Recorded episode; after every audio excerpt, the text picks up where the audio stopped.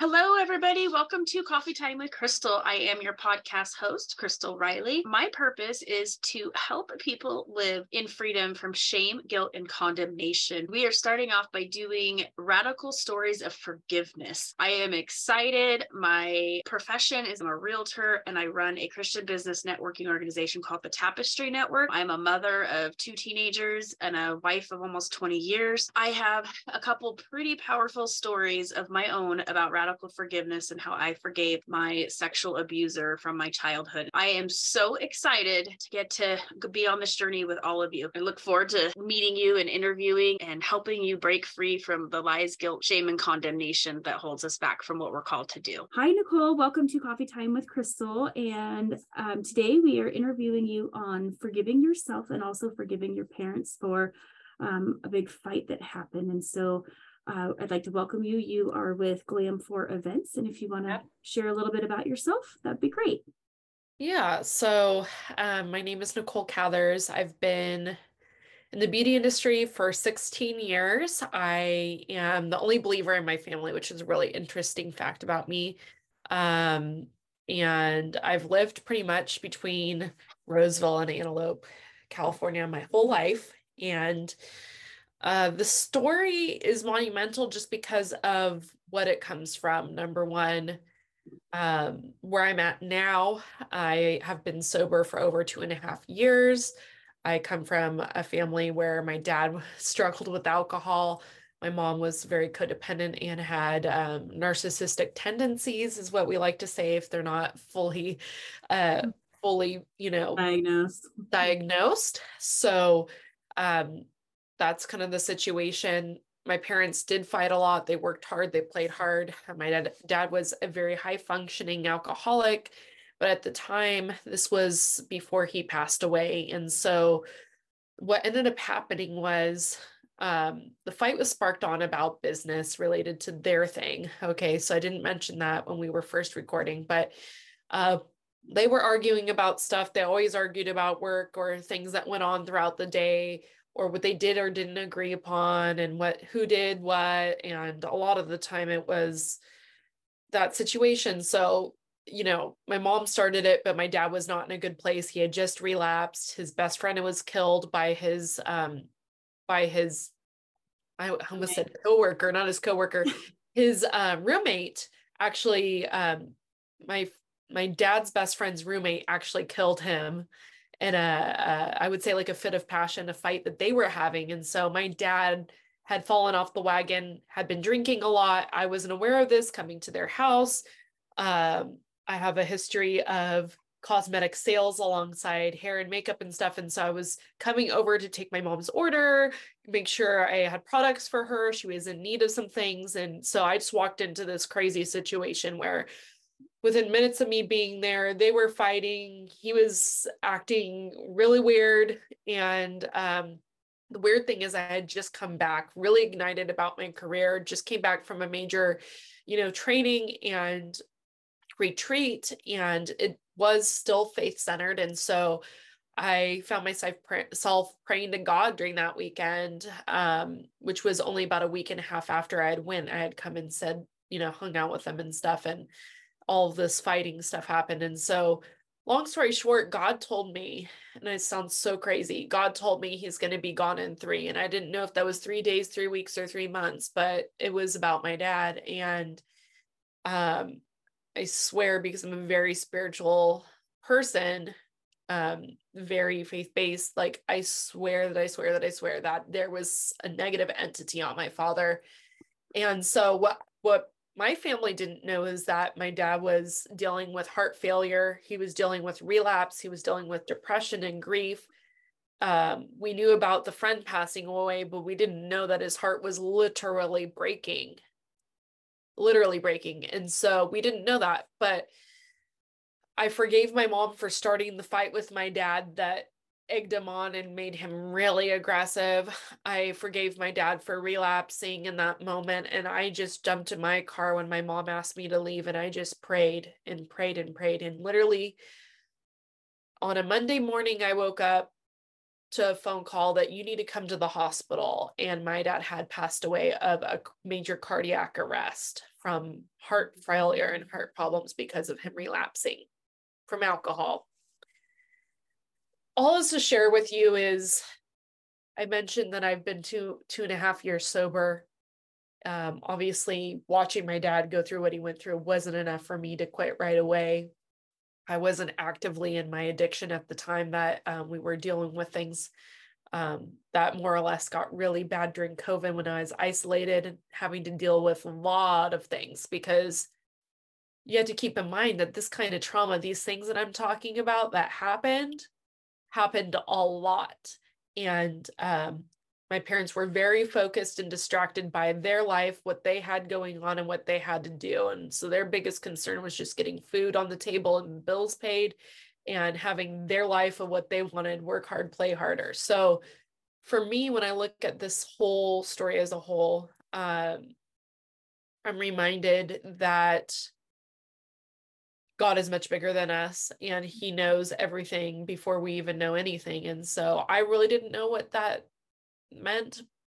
But when I saw my dad in the really rare, rare form that I saw him in, like just spiritually in a it felt like he was being taken over by demons. Like I didn't even want to hug him. Like when he when I first walked into the door, it was that scary. Like he was glazed over. Like this wasn't a typical alcohol rage or relapse or him drinking a lot. This was so much beyond that. So I knew like God was protecting me in that situation and protecting my mom and dad in that situation because I believe that if I stayed there, there would have been some physical altercations that would have happened. I believe that something much bigger would have happened.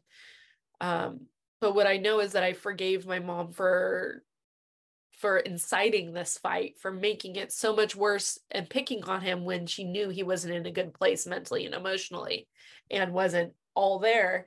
And then I forgave my dad for relapsing because I knew he was in a very delicate place. But honestly, that was last time I saw my father. And so that's what I get to live with. That's what I got to live with is knowing the last time I saw my father, he was in one of the worst kind of ways and that I never called, picked up the phone to call or check in on him. I only checked in on him through my mother because I was so, it shook me. That event shook me. But I can say this is that I did forgive um, almost immediately. Um, I don't know how, but I just prayed. And the prayer was much more in the concern of not my will, but more of like God's will. And the weird thing is, is in that moment, like I I didn't know what God's will was until I got sober, even though I did have God in my life. Um, I really truly didn't understand what God's will was. I thought if I, you know, practice what the church says to do, you know, the 10 commandments were good, right? Mm-hmm. You know, I'm honest, but I was living this double life. So it just, it's brought me through a lot of stuff. But when I look at forgiving people and seeing them out of love right where they're at and just seeing them as struggling people not as my parents mm-hmm. and their just toxic way of life um, their unhealthy way of dealing with things it really opened my eyes to say you know like these are people too and they just don't have a relationship with god and this is what happens when you don't have a relationship with god you do really hateful things to each other in your marriage. You do you know you you hurting, might hurting people hurt people right? So exactly. we are in a hurting place then that's how we show up to the world. I know for me i i'm fairly healthy most of the time but i've been a little on the defensive side lately and and hurting. And so i've taken that out on my husband just so i recognize you know hurting people hurt people. And with all the things that i've been through too it's interesting um, to to shift that perspective to actually see look at people with love the way Jesus loves people, right? And then recognize that they're yeah. hurting and filter them through the cross. So that's really neat that you were able to do that. Yeah, I would say in that situation, thank God I was able to, but there's been situations that I'm obviously not proud of, you know, and I think we all grow, you know. Mm-hmm. Um I'm not always all that excited to to maybe share and i'm learning to share more about the the process of the life i've lived as a child and an adult and what that looks like now. Um, unfortunately, as as what uttered out is yes, my dad did end up passing away about seven years ago. Yes, my mom's still around. No, we're not, we don't currently have an active relationship per my choice. Um, because to be quite honest, it's just not healthy. It's not healthy. So, but what I do know is that, you know, I've been praying, I prayed about it before I decided, I pray about things before I d- decide to do things. Mm-hmm. And um, I think beyond that is, um, I just want to encourage people, anybody that might be listening, that if you do struggle with an addiction or some kind of ism or codependency or something related that is keeping you from a relationship with yourself, a healthy relationship with yourself, with God, and with others, to go seek help. Um, if you're not faith based or religious, that is, you know, totally okay. You'll find um, your own relationship with God in your own time. But what I say is, if you have anything that you feel that might be unhealthy, that you're having a hard time getting past, to go get help.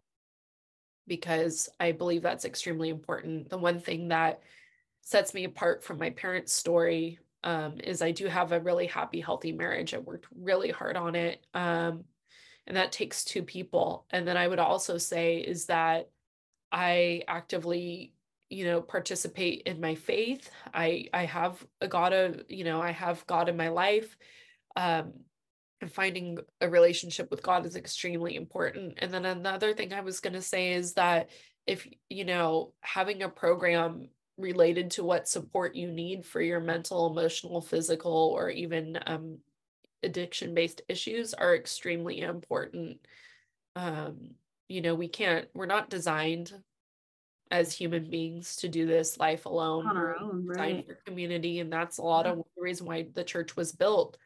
Um, I've noticed in society things have really black backslid in the way of church. However, um, churches wherever one or more uh, two or more are gathered and we get to decide what that looks like. So we can we can decide what that looks like and participate in that in a daily basis between us and god as well as with other people. So i have a couple questions about your own journey. I mean you grew up in a fairly highly functioning household not a lot of trauma except for the trauma of your parents fighting which that is that can be very very traumatic um though there was other there was other trauma but i think trauma. that's a different story for a different day.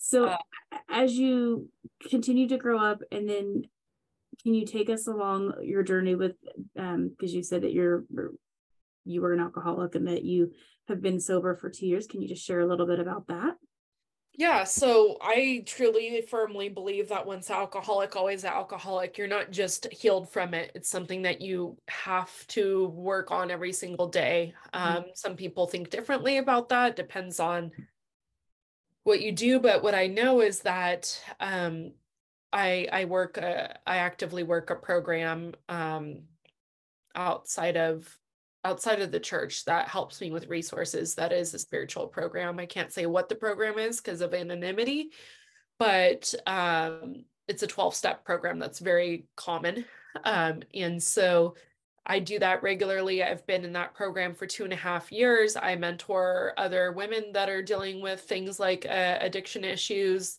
I've been known to help um, other married couples as well at least get them in the right direction of trying to help them their spouses. Um, and so I think for me, that's really important. That's another form of community for me. So my forms of community are my church and my church group. Do I go consistently? Absolutely not. I don't. I have a lot of medical and health issues that prevent me from being consistent with church, but I do know that I can also go online. So I have that opportunity. Um, I I reach out and talk to other people that know what I've been through. I seek counseling. I'm currently working on some of the trauma and relationship based issues I've dealt with over the years. I've also dealt with grief. So I think it's really important for people to understand that the number one reason why people have issues with addiction or why addiction is so prevalent is trauma, their childhood, um, and or um, you know dismissive behavior. So for me personally, and I'm working through this, and I've worked through this for many years, is um, all throughout my childhood. Um, any kind of negative feeling, thought, behavior, or anything voice that was negative or made my mother uncomfortable was simply not allowed. And so when you tell your children that they cannot, or people in general, that they're not allowed to feel a certain kind of way because it makes you uncomfortable, that is a selfish thing to do, and especially for your children. So what I found is a lot of that was happening. Plus, I had the predisposition because of obviously my family. It runs on both sides, was very strong on my dad's side.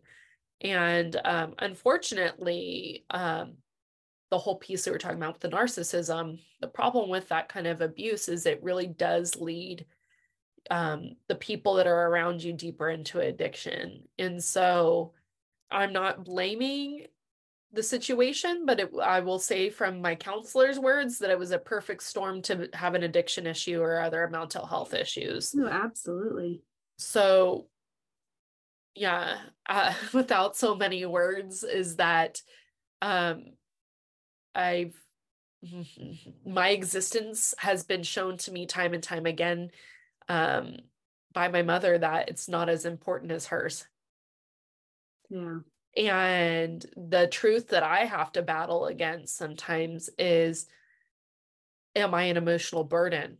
Okay. Even struggling with that as of last week. And so, what I could tell you is that everybody tells me, well, you give so much more than you take. What are you talking about? You know, and what I come to realize is I'm breaking chains in so many ways. So many ways. So, you know, because of this situation, I do have a younger sibling, a brother.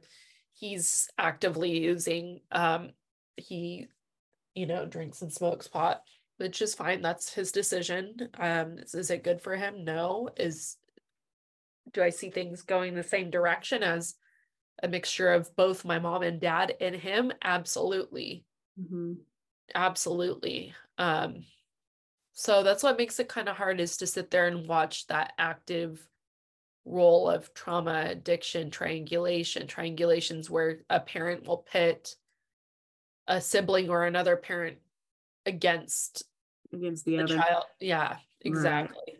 And so these are things that I was actively dealing with um, in my family up until just recently. And I just decided to cut it off because I could not, I didn't have the capacity to handle it anymore. It's keeping me sick. So, um, part of my health issues is if I had adrenal fatigue and a thyroid condition.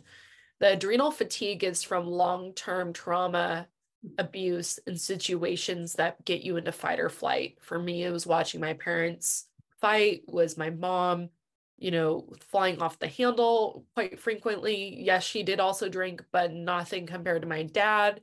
Um the drinking's been on again off again for her. Um some people straight out say no she's got a problem and i kind of think i don't know. I think that her main problem is the narcissism but it's also very common to have that trait and also abuse uh, alcohol. So a lot of that, I mean, that's a that makes for some very interesting family dynamics. Um, yeah, watching both parents drink, whether whether they're alcoholics or not. You know, I mean, the definition of an alcoholic is is I believe. I mean, there's different variations of an alcoholic. So even if you just binge drink on binge drink on the weekends, that you could be considered an alcoholic, right? There's, so absolutely there's variations of it. So, I mean, in theory, I could be an alcoholic. I, I quit drinking in August, but uh, but I would drink on the weekends or you know socially or whatever. And so there's different variations of alcoholism, but you know, as parents, we don't realize what we do, how much it affects our children either. And I think a lot of parents, especially you know, um, our parents i think that you know they only know what they know and yep. they don't necessarily or they didn't have the resources that we have currently so they and they didn't i think it was frowned upon to like get help or seek help and so they never admitted yep. things either and then that creates like a whole nother issue of problems and then they don't realize how they live their lives whether they were selfish or narcissistic or alcoholics all of the things how much it affects us and then we have to unpack all of that damage right? Absolutely i mean there's absolutely. so much just in your story alone there's there's a lot to unpack. I mean you didn't feel worthy right? Or not uh i can't what, what was the word you used? You wasn't well, worthy i mean my emotions were i was constantly devalued like my emotions how i felt was uh not a value burden. to you were burden you were a burden. a burden yeah. And so to grow up feeling that way i mean that alone would have a lot of trauma and and damage you know and then how yeah. so how do you unpack that? Like what is the biggest thing because you're not a burden right? You really are not a burden and your story matters and your testimony matters and um, and the you're an amazing person and you do so much to give to the community. So it's um, you know it's like we are christians so then you have spiritual warfare too. And how do you not let the enemy continue to work on you? What steps are you taking to exit out of that lie that has been spoken over you? Oh so many things. Uh, journaling and meditation um, I posted it uh, last week when I was having those lies up on me, like on my shoulders, in my mind, you know, in my heart. I was like, why do I feel so, so heavy? And so I opened up my Bible and I started pulling out, you know, different, different things. And, um, you know, I ended up in um, First Kings um with the story of Solomon, the first few chapters about how the different wives that he had that God asked him to not have in his life, you know, different relationships that we have in our lives that God doesn't want us to have that we have anyway, which is very common with alcoholism, addiction, different things, or just numbing out or wanting to do opposite of whatever. So for me, it was, I feel like you're constantly I'm constantly replacing the words, the things that were stuck in my head, and the actions that I remember being done. And even till up until Thanksgiving, the things that were said and done, and things that had happened over the course of this past year, and how painful they were, and what I, and all the lies and all the deceit and everything. And I look at that I go back to the word when they were talking about Solomon and about how different people would lead him astray from God. And it just reminds me a lot of the challenges that I had because I ble- I believe and I talk about this a lot. I believe I was chasing two rabbits. I lived two separate lives. And yes, I have apologized to my family about that, about having two separate lives when I was actively, you know, in my life from 18 to 31 32 years old of use of of alcoholism um because for me my first drink was my first my first like actual party was like I was just wrecked.